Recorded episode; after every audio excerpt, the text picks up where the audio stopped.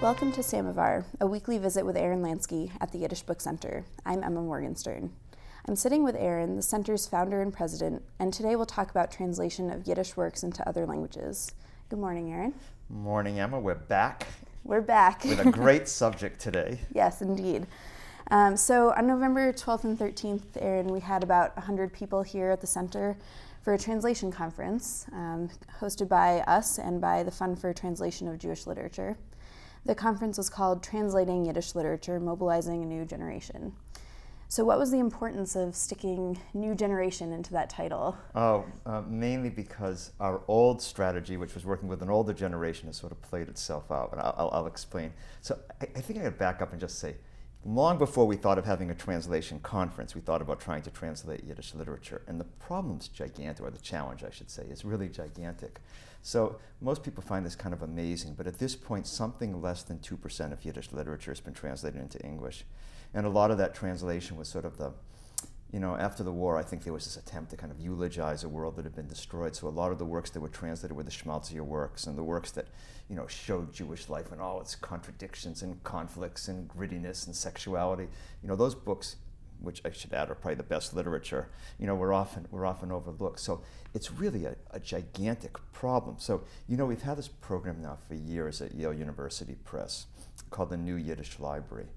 And it's been an all-star cast of editors. David Roskies, one of the very best Yiddish scholars and translators in the world, was the editor-in-chief of it. We spent a tremendous amount of money and 10 years of effort, produced 10 exquisitely good books, really great scholarly translations. But we had a number of really big problems with them as well. And not only were they expensive, it took a very long time to do them. Most of the people who did the translation pretty old, not all of them, so I got to be careful with that. But many were in their 80s already. Some are no longer with us, and sales have been really, really small. Like we've sold 200-300 copies of a book after several years of work, and then the last problem was that at our current rate of progress, and we were kind of very proud of ourselves putting out 10 amazing books in 10 years, until you back off a little and say, yikes, at that rate, it's going to be another, 39,000 years before this project's complete. So obviously, many people might argue that you need to go to the, the older people who know how to translate the literature and have been doing this for years, and it's the only way to approach it all. But if we keep up at that level, we're not going to get there. So the only way to translate a lot of literature is to translate a lot of people, and the only way to do that is to translate a lot of young people. So that's why the conference happened. All right. So who is actually at the conference? Well, we budgeted for 25 people. That's what we thought would attend, and we ended up, I think, 98. Showed up before we cut off registration because the fire marshal wouldn't let us have any more people in the room, So that blew us away. And I think what was even more gratifying was who was there. So it was a lot of kind of senior people in the field, the best bibliographers, the best translators, the best editors and scholars. They all showed up. But along with them, the place was just full of young people, some of whom were just starting out as translators, some of whom had never translated before but really, really wanted to try to do this. So already it was an auspicious beginning because you kind of had the mix there to make all this possible. So can you name some names? Of course. But well, the keynote, which I'll talk about in a second, was by Larry Rosenwald, who's a professor at Wellesley. And who is involved with our New Yiddish Library project, a wonderful scholar of literature who just has a kind of really keen and practical insight into the challenges of translation. Along with him, Barbara Harshov, who's the head of the American Literary Translators Association, local Lon Stavins, Justin Cammy, who teaches at Smith College, and actually Justin was one of the people who set all this in motion because he published his wife wrote an article in the Forward, in the English Forward, and Justin made this appeal that we needed, I don't think he used the term, but he was calling for a kind of Manhattan Project. We needed a mobilization to, get everybody working on this project so we can get hundreds of works into English. Faith Jones, who's a wonderful librarian, formerly at the New York Public Library, now in Vancouver. Zachary Baker, probably the best Yiddish bibliographer in the world. Shlomo Solomon Beinfeld, who's a retired professor, along with Harry Bachner. They're producing this translation or kind of a redoing of a Yiddish-French dictionary that was done in Paris, and they're working this into English now and have all sorts of lexical resources, which you really, really need if you're going to translate books. Rivka Margolis, our star Yiddish teacher who's been working on these issues for many, many years. And I should have brought my list with us, because now what I'm doing is forgetting people. Anita Norich, one of the best, who is a very seasoned scholar and translator, teaches and has taught many, many students at University of Michigan. So anyways, pretty much everybody was there, and they were all quite brilliant. So. What was the energy like at the conference? Oh, exceedingly high energy. We started on Saturday night, and of course we had to wait till after Shabbos to begin. So I think everyone's going to be like utterly famated. You know, they've been traveling and they're exhausted, and it's already late at night. And we purposely didn't serve wine at dinner so that people would be alert for the thing. But actually, I've been to a million conferences. You know, usually you're kind of like sitting there, you know, you're trying your best to stay awake. This one, people were literally on the edge of their seats, and that energy kept up till the very end of the conference. It was.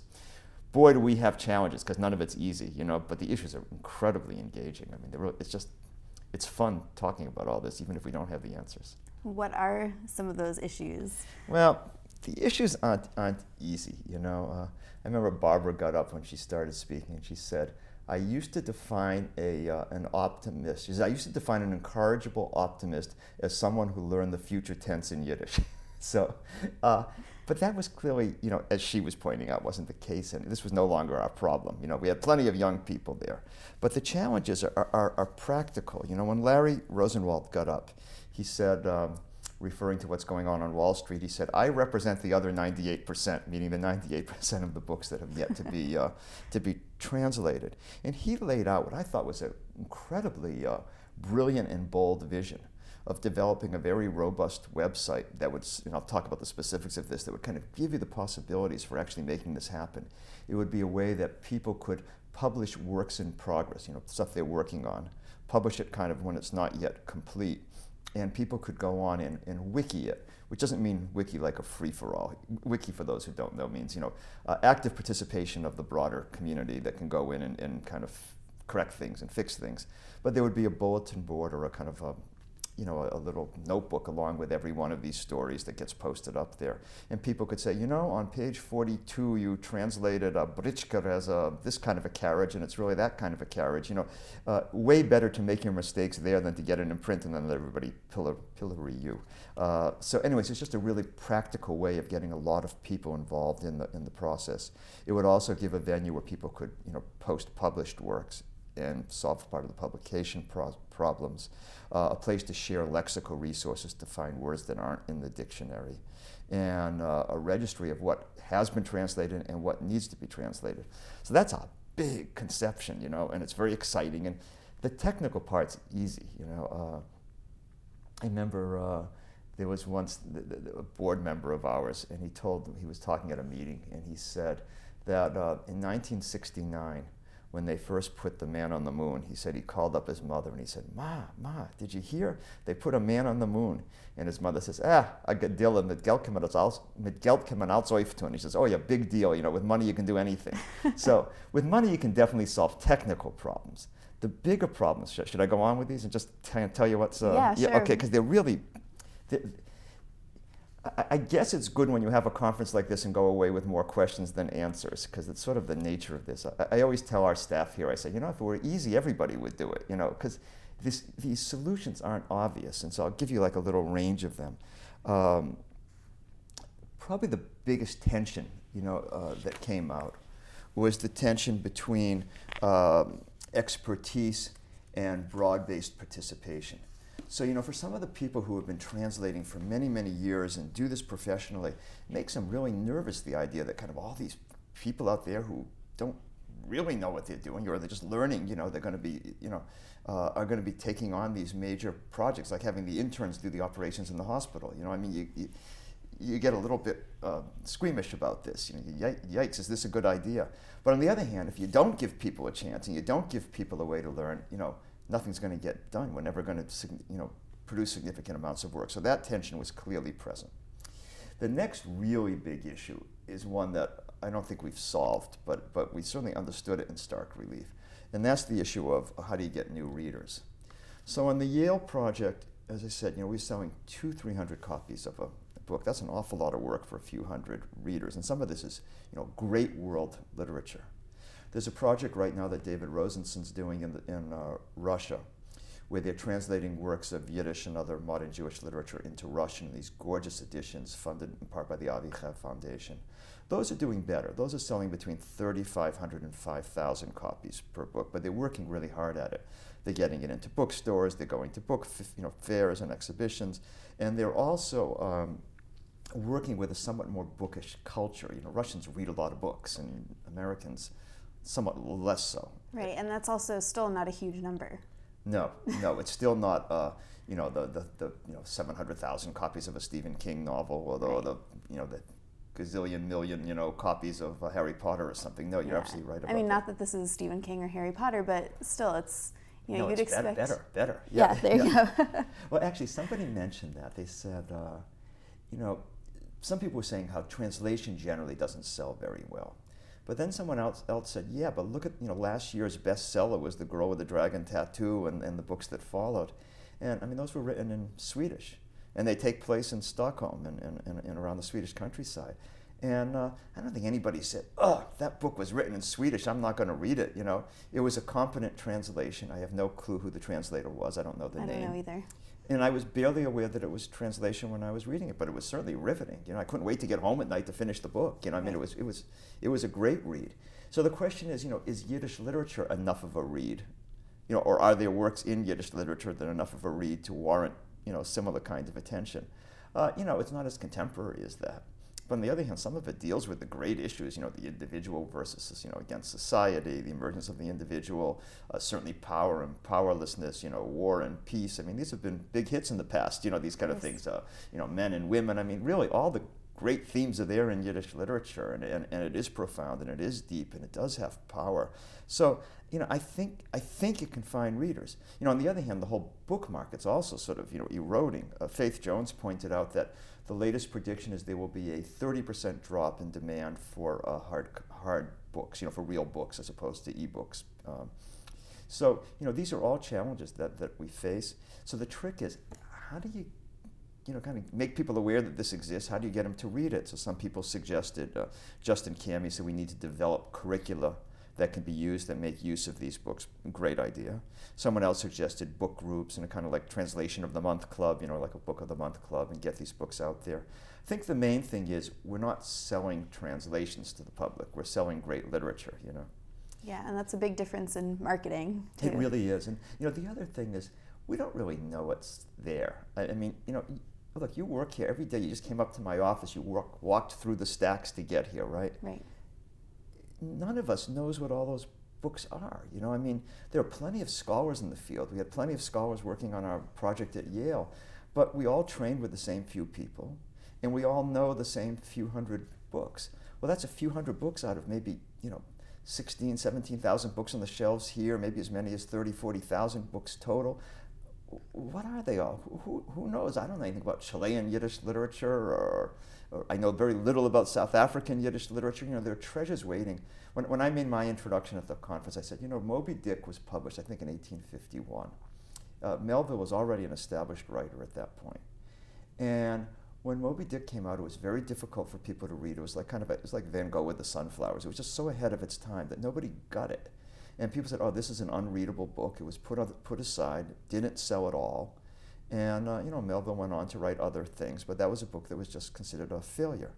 And then in, I think, 1925, some English professor somewhere, picked it up, reread it, and said, oh my God, this is the great American novel. And maybe it's because I grew up in New Bedford, but it was required reading in high school. And I read it again in college and loved it, and it's an amazing work. And how could you not recognize this as a great work of literature? Sometimes things are just ahead of their time, and we don't know what works of Yiddish literature are great. We don't know if there are Moby Dicks sitting on the shelves downstairs. Right, especially because the people who read Yiddish literature for pleasure, that number has declined tremendously, and that didn't happen for English with Moby Dick. Yeah, that I'm a little embarrassed to say is a very small number. I always feel like a tiny bit, in this uncomfortable position here that we get to know what people actually read. That's a little less so now that people are downloading the books from us. but we kind of see what books people order or what books they did order before the online books became available. The number of people who read Yiddish recreationally, I bet you I could count them on one hand. Right. You know, I mean, there might be others that we don't know about, but that we do know about. Well, I'm sure Catherine knows all of them anyway, her bibliographer. Yes, right. But yes, I mean, people really aren't reading their way through all this literature, and I think we've got a big job ahead of us just to do that, just to identify the books is a big job. But another place where Wiki works really well, because you open it up on a website, you say, okay, tell us what we should translate, and people will. I mean, I sat down with Sam Cassow, who's a frequent teacher here and a professor of Jewish history and Russian and German history at Trinity down in West Hartford. We're very close friends. I sat down with Sam last year at a Thai restaurant in West Hartford, and I said, okay, tell me all the books that you think should be translated, and let's start with memoirs. Well, that took the whole lunch. And by the time we got to the dessert, Sam had rattled off a list of maybe like 20 memoirs. I hadn't heard of a single one of them, every one of which he said, this is one of the great works of literature. This is one of the amazing memoirs. This tells you everything you need to know about Jewish history in Poland. And none of them has been translated yet. We got the list. That's a start, but now we need the translators. So that brings us on to the rest of our challenge. Yes. Yeah. So, I mean, how do you think we will reach new readers? And well, I don't think I know the answer to that yet, Emma. Nobody had an answer. Mm-hmm. All we do is to identify the problem. So what's going to happen now that the conference is over is we're staying in touch, obviously, with everybody, and there were so many really incredible people there. And we'll draw upon all their expertise and imagination to try to figure all this out. So we'll be setting up working committees and just kind of working our way through all this. What I can say is it will be very directly tied to what we're doing with educational programs here at the center. So next time you interview me, you'll ask me about all that, because I mean, we're really doing a lot in reaching out to high school students, to college students, to adults. But I think all of that can make use of some of these materials. But it's a very big challenge. How do you get people to read altogether? How do you get them to read Jewish books? I mean, as Josh Lambert pointed out, he said there are 500 new Jewish books a year come out in the United States alone. 500 a year, right? That's way more than one a day, right? Yeah. That's a lot of books. Nobody can read that much. So how is our incredible new translation of Varshavsky going to jump out of the pack and everyone's going to read it? It's an educational enterprise. We certainly can use social media in kind of new ways of reaching young people and calling their attention to it. Just because people spend time, following their Twitter feed and seeing this new recommendation come up doesn't mean they won't read the book thereafter, Right. So, but I don't think it's simple. That's that's only one of the challenges that came out of the program. As you'll hear, there are a few other unsolved problems also. Yeah, it felt like every minute there was a new question raised by a panelist, by someone in the audience asking a question. It just, it was a bombardment of quandaries, I guess. Yeah, so all right, so that's why we're here, we're here as a nonprofit organization. We have an incredible amount of kind of energy and imagination on the staff here. We have wonderful people all over the world that we work with. It's up to us to just mobilize everybody. And what did Hillary Clinton say? It takes a village. This is really going to take a whole world to pull this off, and hopefully we can bring people together to do it. So should I raise another one of the questions that got brought up? That never had occurred to me in a million years. So the other question that emerged quite early on and got repeated over and over again was the issue of compensation, which means, so how do you pay the translators exactly? And this is not a small problem. No, it's not. In the project they're doing in Russia, they pay the translators a few $1,000 a piece per book. But that's because it's in Russia and people really need the work and there's not a tradition of high wages there. You can't live on a few $1,000s in the United States or in Canada or in other countries. I mean, you need to make a living, and it takes a year to translate a book. So, you need, I don't know, $25,000, $30,000 minimum just to pay the rent and, and eat so you can get the translation done. And how does that play out? If people are going to post translations online, well, how do they get paid for their intellectual labor, So we didn't solve that problem. But it's definitely got to be addressed. I mean, you can't expect people to work for free, or not everyone anyways, to work for free, and certainly not young people, who do need to make a living somehow. So I think, there are plenty of people who are willing to work, l'toiva sakla, like pro bono, to work for the good of society, but you do still have to eat. So I think, I don't know what the solution to that one is, I guess those few books will make it commercially. But that's going to be precious few. I mean, the Times reported a while back that of all books published in the United States, not just Jewish books, I feel like Mel Brooks here, not just Jewish books, but all books published in the United States, only 2% sell more than 2,000 copies. And if you have a book that sells 2,000 copies, maybe if you're really lucky, you make $2,000 or $3,000 out of the deal. I mean, that's not exactly a living for, you know, for a year's worth of work. So I don't know the solution on that one. Right, and actually, I mean, there are a lot of young translators around this world that I'm in right now, the Yiddish Book Center world, and a lot of them have said, you know, we get requests for translations by people who want a postcard translated, who want a diary translated, and they expect us to work for free. And it's, I mean, on one hand, of course, you want to help people who have no access to this material that they have, but on the other hand, these people have to make a living, and that's a lot of time, especially if it's handwritten. It's right. It's twice as much time as a typewritten. Yeah, I think we might have a solution for that one, though. We'll have to do this in another interview. Right. But we've been talking about a kind of wiki translation project. This is not for literary text and neat editing and all that, but just to translate the postcards and the letters and stuff, to develop a way in which people could simply scan this material, upload it to a website that we would set up, and then you kind of just wiki it. Like people all over the world who have time, you know, retired people, people who come home in the evening and want to take a crack at this, would be able to try to translate it, and they can type in the translation, and then other people can log on and, you know, correct mistakes and stuff. And it would create two things. It would give people translations of their work for free. It would involve a lot of people in the process. And it would also create a body of text, because the price for putting it up there is that it stays in the public domain and other people can read it too. So it kind of creates a new sort of archive. But we'll talk about that another time, because we got way more too much to talk about today, and I know we're running out of time already.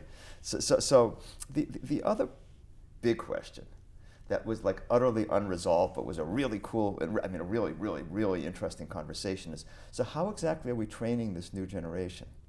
And people had a lot to say about this. I mean, you know, everyone who was there, you know, had some very, very interesting observations and were very aware of the challenges. Rivka Margolis said that, she said, translation is a lonely journey. In other words, it's a pretty solitary pursuit. I wrote a book a few years ago, and boy, was that a lonely enterprise, you know, and translation even more so. It's very focused and very intense, and you know, you gotta do it yourself. I mean, it's at least to begin with.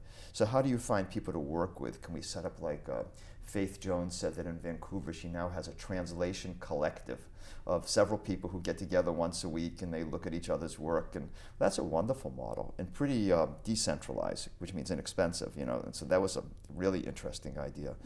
Barbara Harshov emphasized very strongly that you don't only need to know Yiddish, you really have to be able to master the target language, which in our case is English, at least for starters. In other words, you have to be a really good English writer to do this.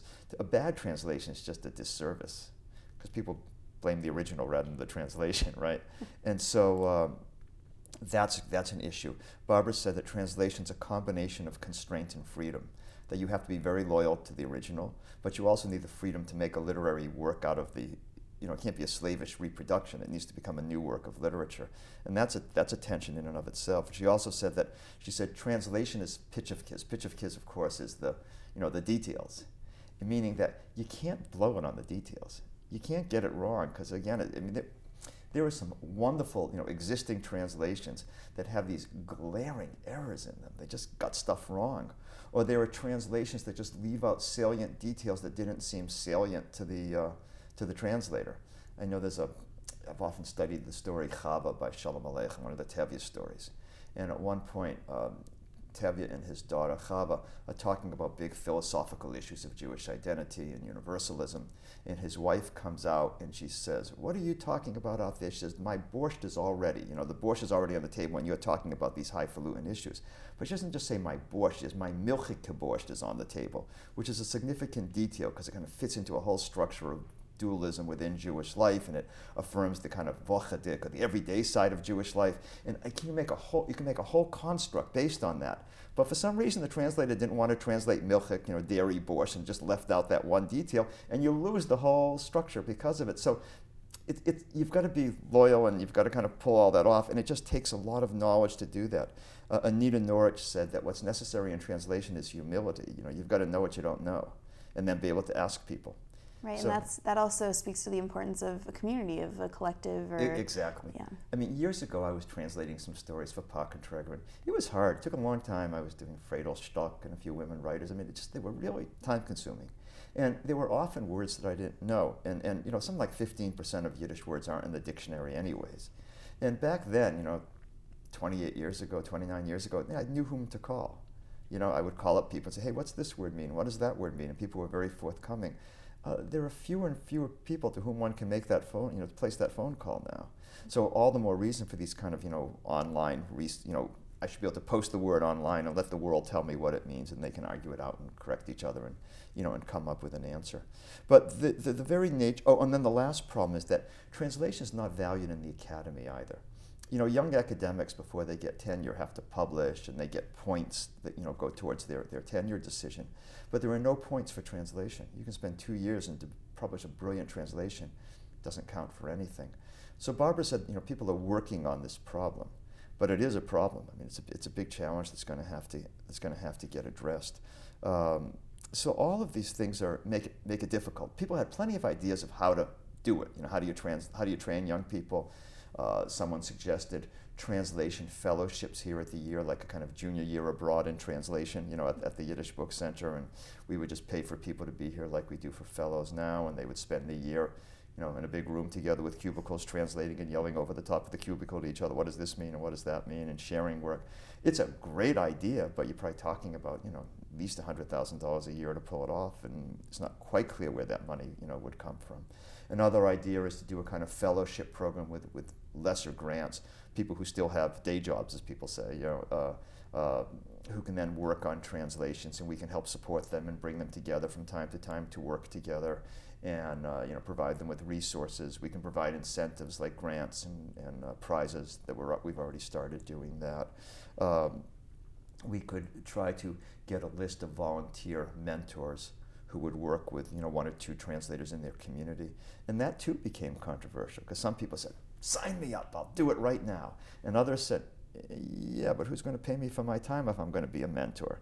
And that tended to break down a little bit by age. I mean, the tenured professors, you know, who were pretty comfortable and, you know, they have enough time and they were willing to do this, and this is a little bit of a giving back. And some of the younger people, you know, they're working really hard as it is trying to get their tenure, and they don't have time for it. And so, you know, all these questions are sort of out there and are going to have to get resolved now. So, you know, where the conference was hardly the solution to all the problems. It was merely the iteration of all the problems, I think, of all the challenges. Yeah, the aggregation of all the questions. Yes, right. So now we really know what the challenges are.